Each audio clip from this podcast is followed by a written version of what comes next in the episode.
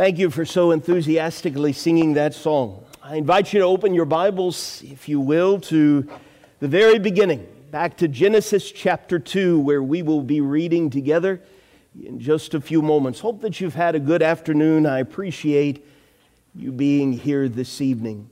I appreciate so many of you going on a journey with me and with our vacation Bible school teachers here over the course of the last several weeks. Last couple of years, we have, after our vacation Bible school, of course, there's so much work that goes into teaching, let's say two years old, all the way through about sixth grade. And we're thankful for our teachers and decorators and planners and coordinators that put so much work into those few days. But if we have done our job well in early to mid June, then there were very great things to have learned. And the last couple of years, our adult speaker throughout our vacation Bible school has taken us in a direction maybe a little more in line with our whole congregational theme, but Last couple of years, we've swung back. You've allowed me to swing back with you here in the auditorium and just walk through some of those core principles that our children and our grandchildren had a little bit of a, a head start with. And so, thank you for going on this post VBS journey with me on the trees of the Bible. And we have offered at the beginning of each one of those that if you can see the trees and understand the trees, from a tree in a garden to a tree on a hill of death to a tree in the middle of a heavenly city, if you can understand the message of those trees, then you are well on your way to understanding what this big book that we call the Bible is all about. Every great story has an ending, and that is where we're going to be this evening. But we've got three basic headings. Maybe you're following along on a note card and you can see those really three different lanes that we want to look at this evening. Number one, remembering what was lost. Number two, the revelation of what can be. And number three, the wisdom that we need to get there. Number one, remembering what was lost.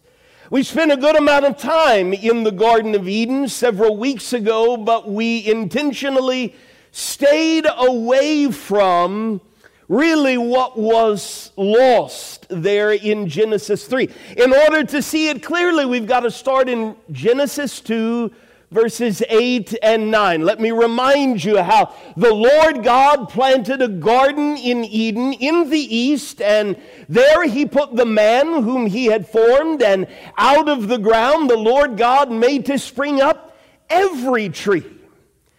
We spent a little bit of time talking about how this is a marker nearly from the very beginning of what a a gracious provider, our Creator is. He made some trees that are good for food, but He made some that are just pleasant to the sight, beautiful to look at.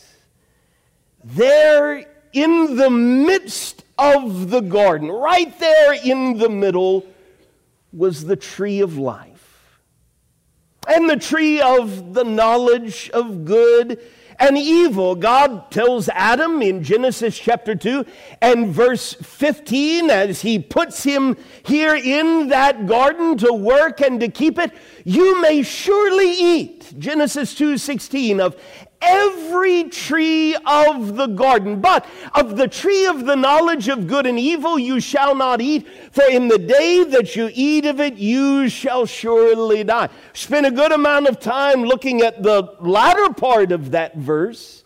Could I draw your attention here at the end of our journey to the very end of verse 16? You may surely eat of every tree of the garden. Wouldn't that include the tree of life?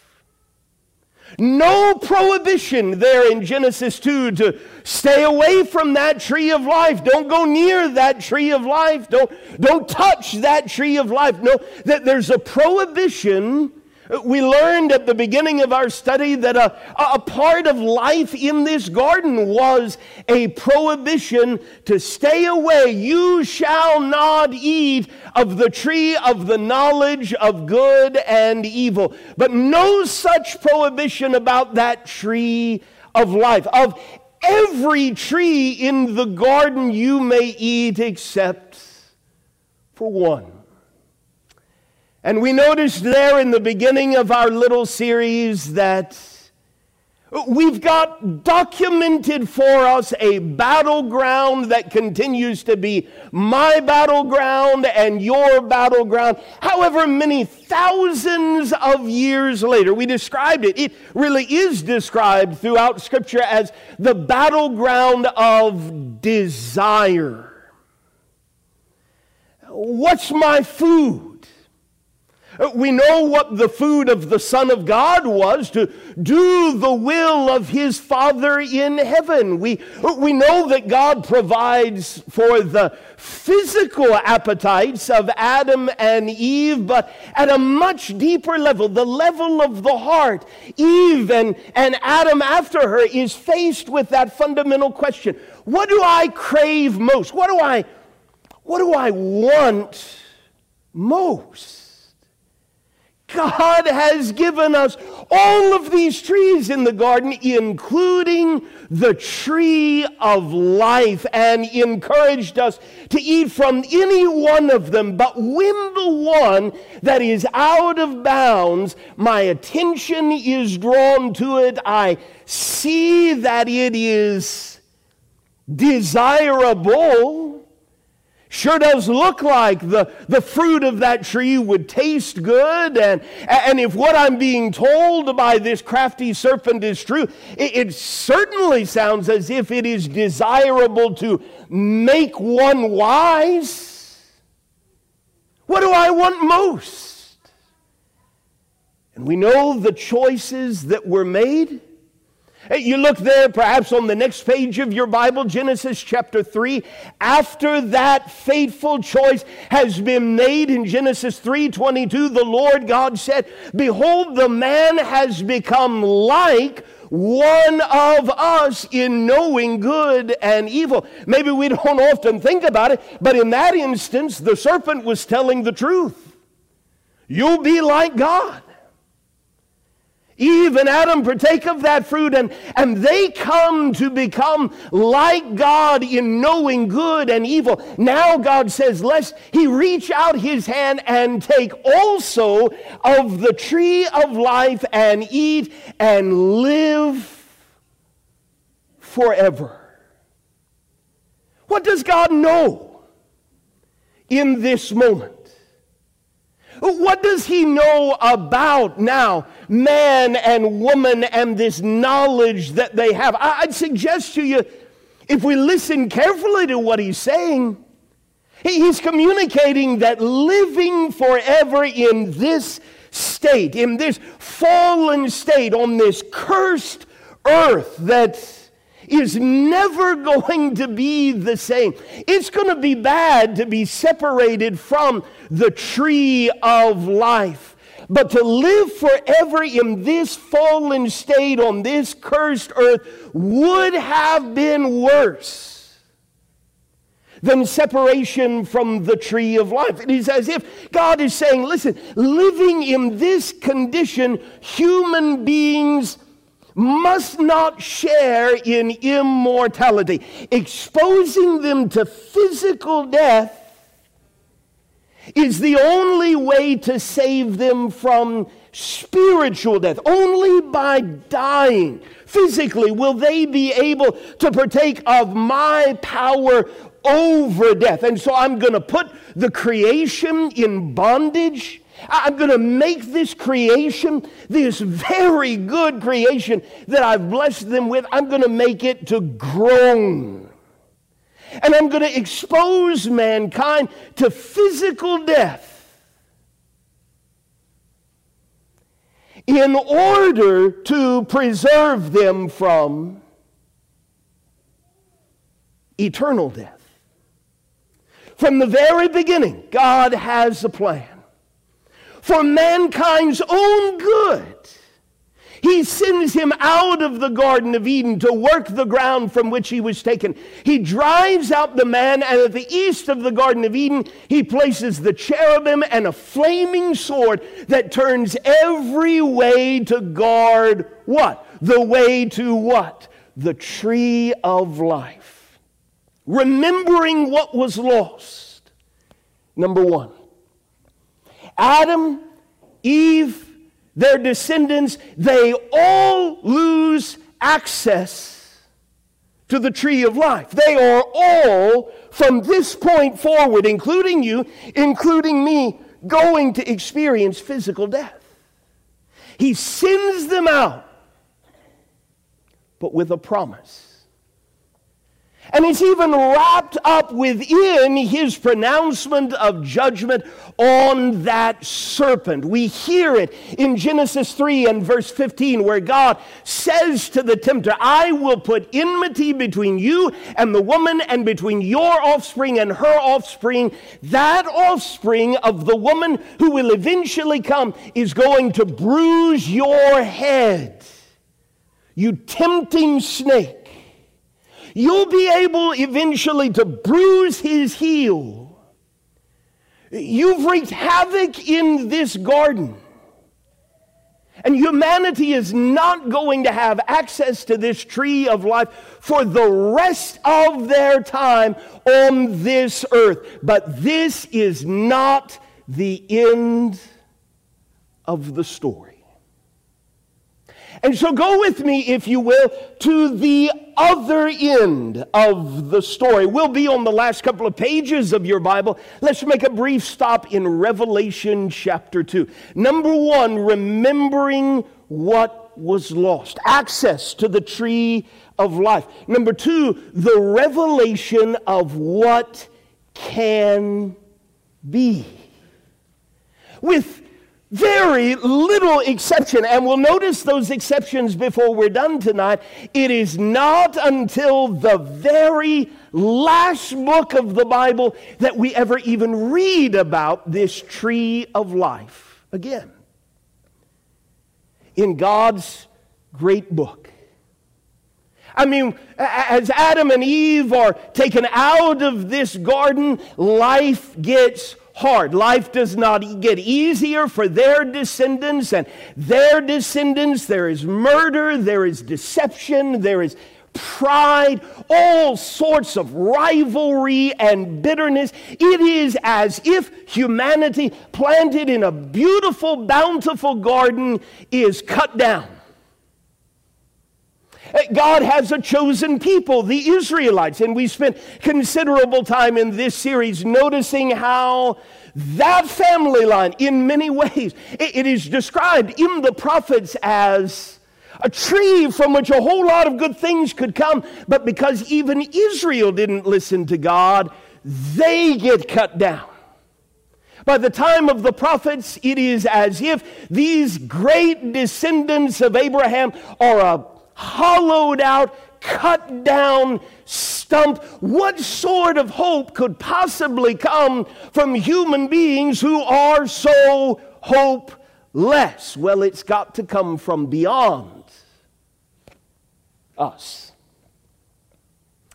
And so we listened to the prophet Isaiah describing that from the dead, cut down stump of Israel would, would grow a shoot a, a living branch, something living coming out of something that is dead. And that branch would eventually grow into what we described as a good news tree.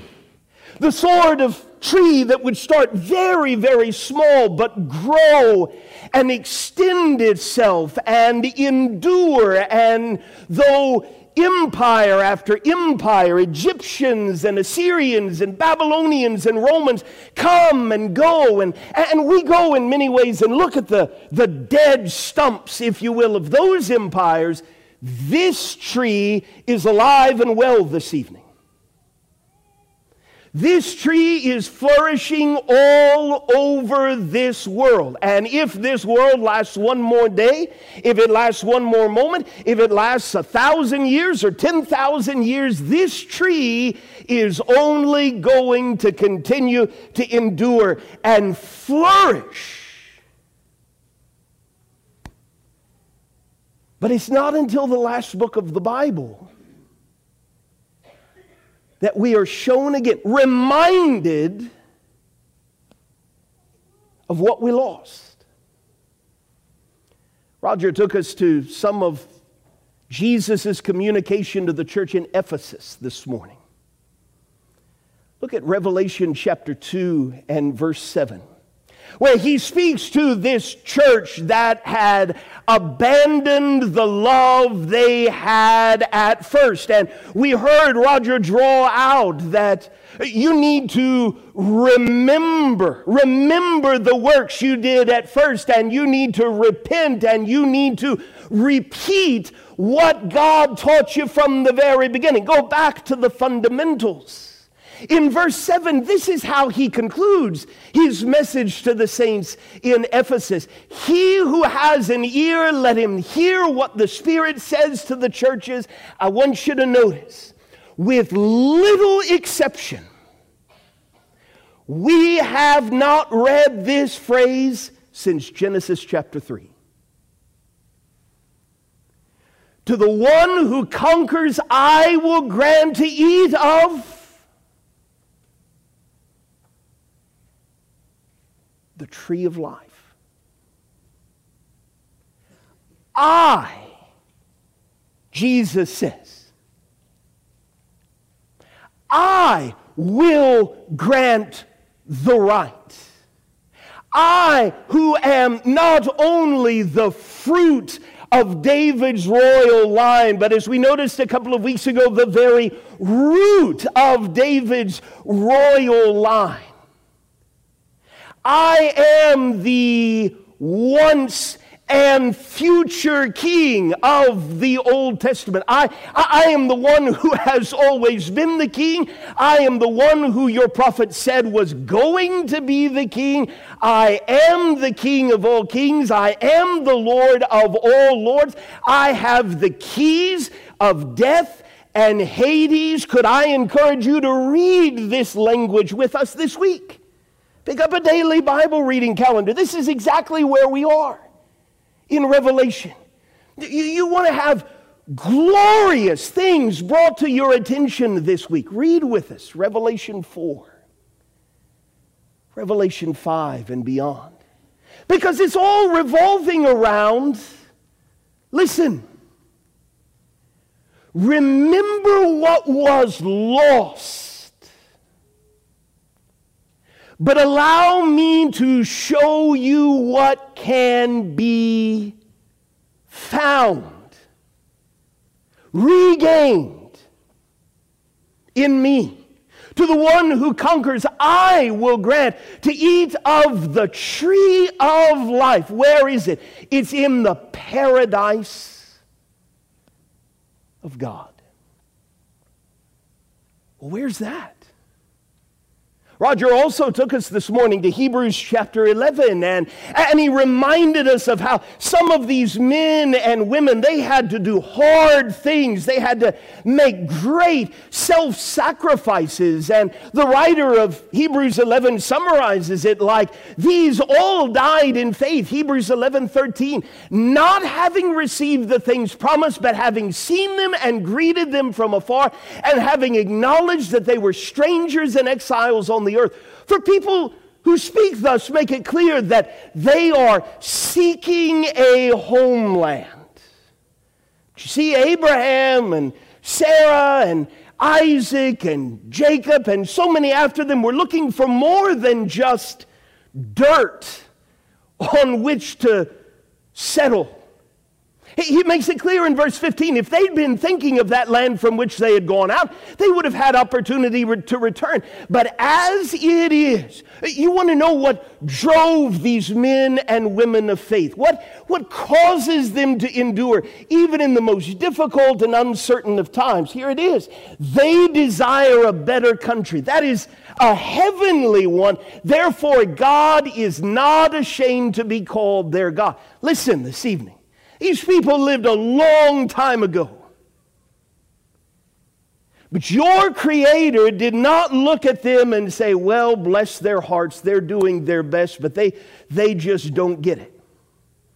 I'm going to have to wait until some more intelligent, more wise, more advanced, more sophisticated human beings come along. And, and once they figure it out, then I'll have something to work with. No, what did God have to work with? Men and women who trusted God and obeyed Him.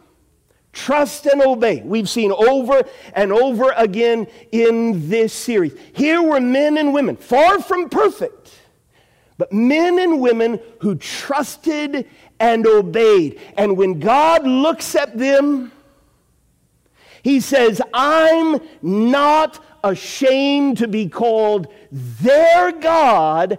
I am preparing a city for them. We hear Jesus in Revelation chapter 2 saying, There is the tree of life in the paradise of God.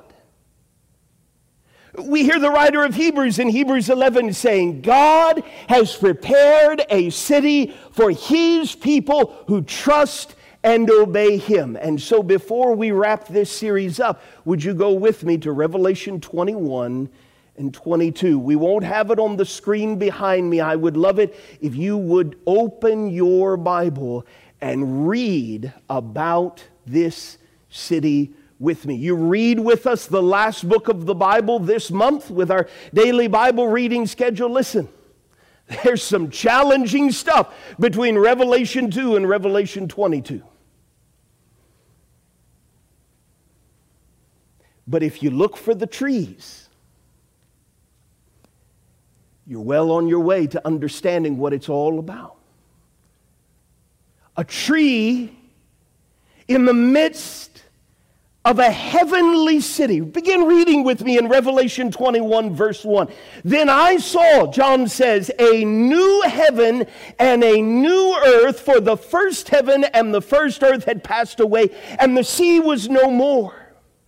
And I saw, I was shown the holy city.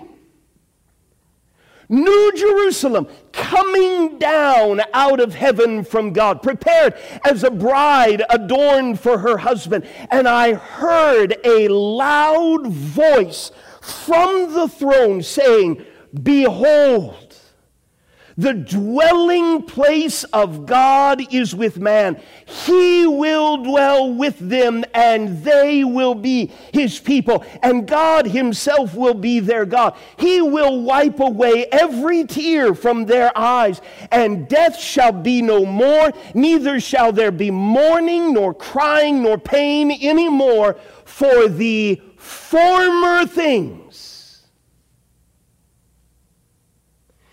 the things that came as a result of sin in a garden will one day in God's city be former things that he has made to pass away. Verse 5, John tells us, He who was seated on the throne said, Behold, I am making all things new. Also, he said, Write this down, for these words are trustworthy and true. And he said to me, It is done. What God is doing from Genesis 3 all the way to Revelation 21, it is done. I am the Alpha and the Omega, the beginning and the end. To the thirsty, I will give from the springs of the water of life without payment. The one who conquers will have this heritage.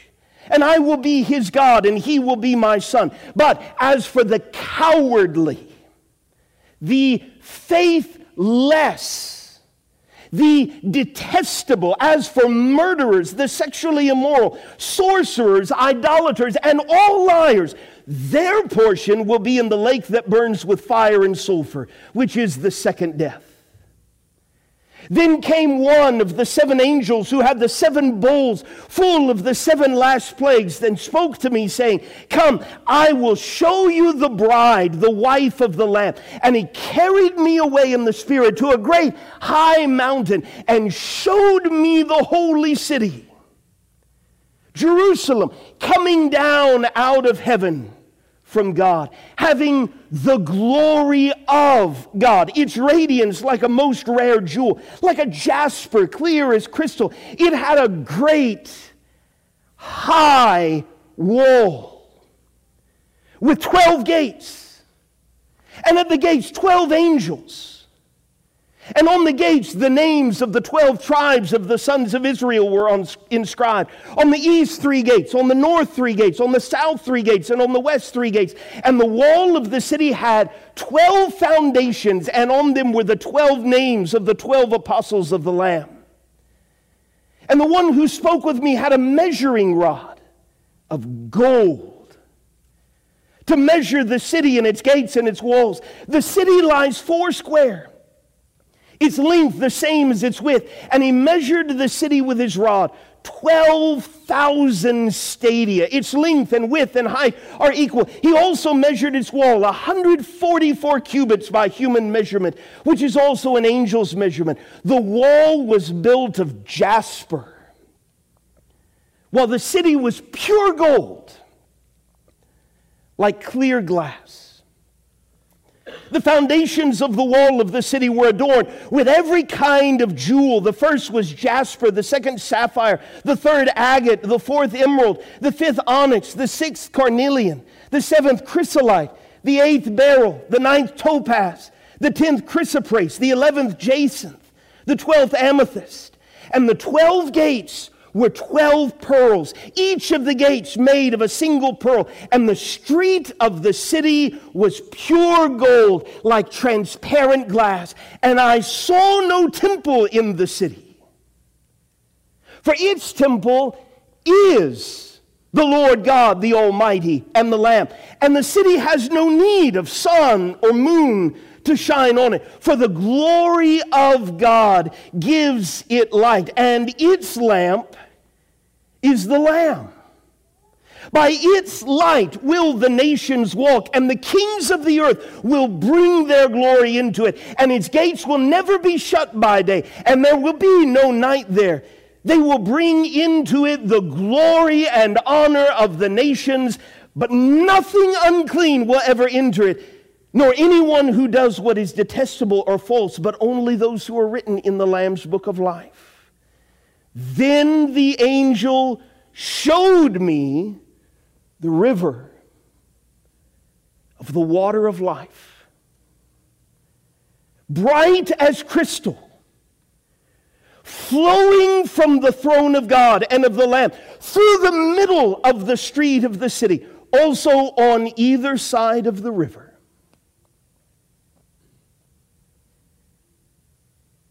The tree of life. with its 12 kinds of fruit, yielding its fruit each month.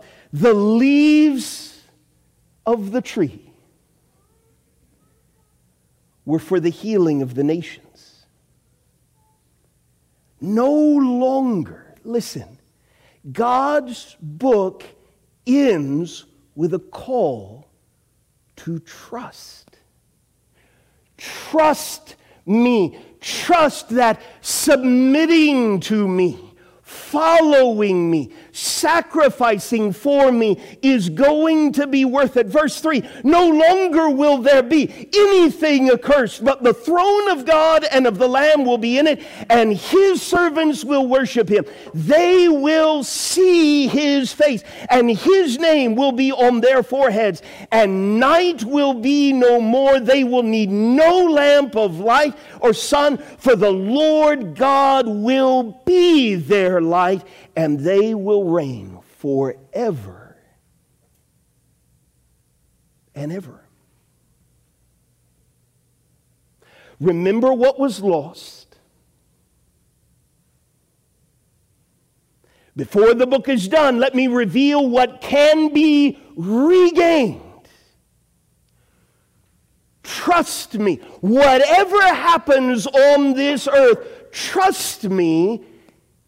And in order to be ready when the King of Kings comes, you've got to obey him. Verse 6, he said to me, These words are trustworthy and true. And the Lord, the God of the spirits of the prophets, has sent his angel to show his servants what must soon take place. Behold, I am coming soon. Blessed is the one who keeps the words of the prophecy of this book. I, John, am the one who heard and saw these things. And when I heard them and saw them, I fell down to worship at the feet of the angel who showed them to me. But he said to me, You must not do that.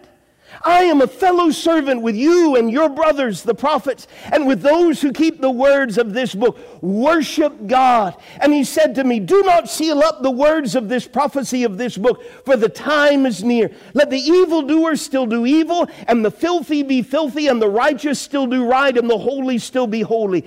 Behold, I am coming soon, bringing my recompense with me to repay each one for what he has done. I am the Alpha and the Omega, the first and the last, the beginning and the end. Listen to verse 14. Blessed are those who wash their robes. So that they may have the right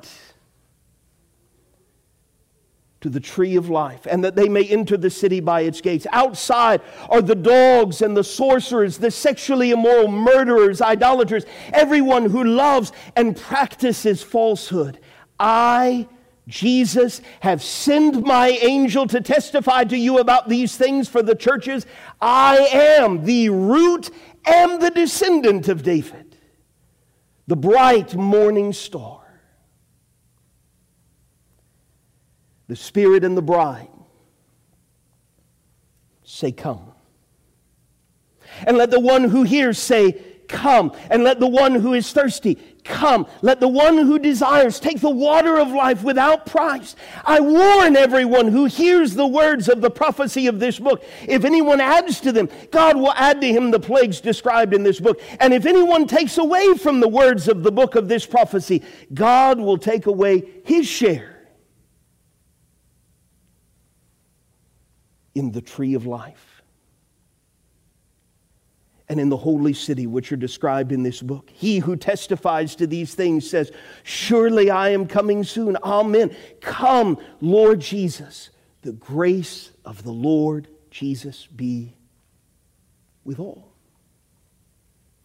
And the greatest story ever told comes to its conclusion with Amen.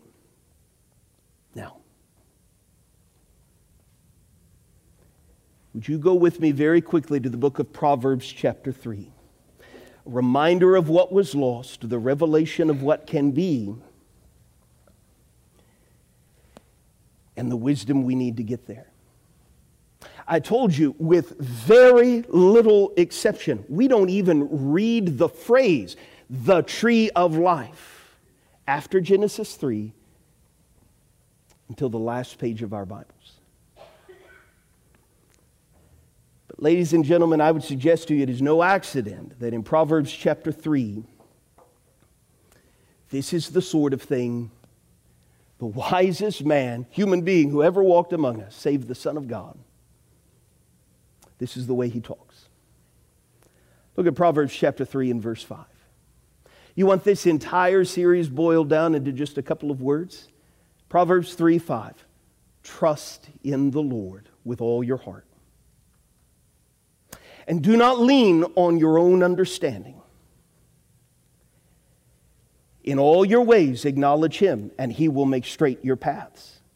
Be not wise in your own eyes. Fear the Lord. Turn away from evil. In that very context, for the first time since Genesis 3, look at Proverbs 3, verse 18. She is a tree. Wisdom is a tree of life to those who lay hold of her. Those who hold her fast are called blessed. Ladies and gentlemen, the closest we can get, you and I can get to the tree of life on this side of death. Here it is trust and obey. You trust, you obey. You trust not in your own wisdom, but in the wisdom of God and it is as if you are reaching through the veil, coming in contact with a tree of life.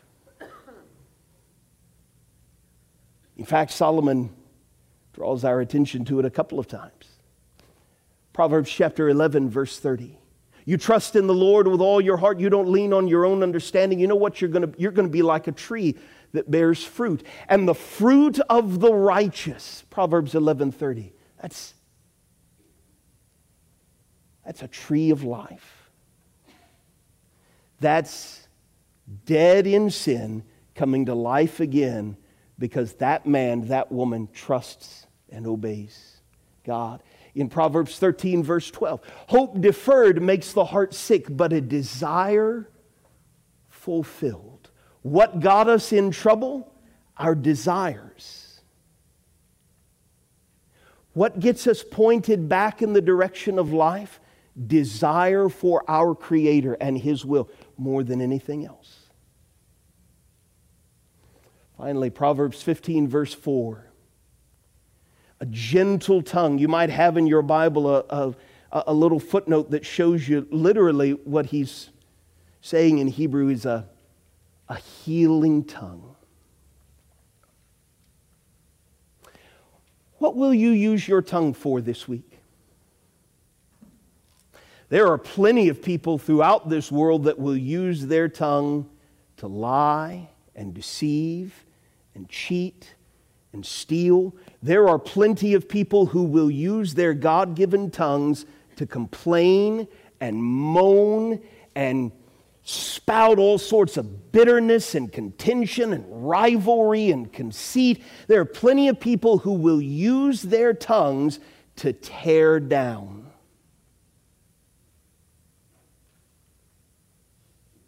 God says, You trust and obey me. You lean not on your own understanding. Even what comes out of your mouth is a kind of first fruits of the tree of life. Remember what was lost. Trust, God says, what is not lost forever. Trust me, and I'll give you the wisdom to get there. if you see the trees, you're well on your way to understanding what the Bible is all about. And so we're going to stand and sing a very simple song revolving around a very simple word. We read it, we heard it multiple times in Revelation 22. Come. God knows exactly who you are, exactly what I've done. And not to any one of us will he ever say, you know what? Not you. But you do have to trust. Trust enough to come. Trust enough to obey. Even a sinner, especially a sinner. Would you look past the best that this world has to offer this week? And would you look to the best that we can possibly imagine, made possible by the blood of God's own Son? If we can help you in coming to Him, if we can help you in being reconciled to God, so that this isn't just a revelation, but an invitation that you are clinging on to and making your own, we would love to help you. If you just let us know how we can help by coming to the front while we stand and sing together.